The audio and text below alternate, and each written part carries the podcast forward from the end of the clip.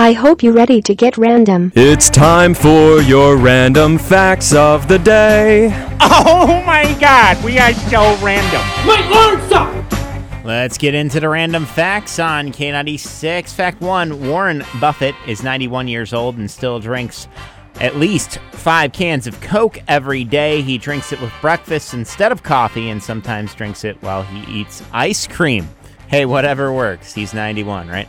Fact number two, the first person to lead the N B A in steals was a player named Larry Steele, but it's spelled S T E E L E, and that was in nineteen seventy-four. And the last fact for today, Reed Hastings came up with the idea for Netflix when he re- rented Apollo thirteen and wound up owing forty dollars in late fees. He thought it would be a great idea to have a rental service where you would pay a flat rate and could keep movies as long as you wanted. Well, we're almost uh, up to close to forty dollars a month for Netflix now, but uh, those are your random facts here on K ninety-six. I never knew that. And as many of you are well aware, Netflix is quite different than it was years ago.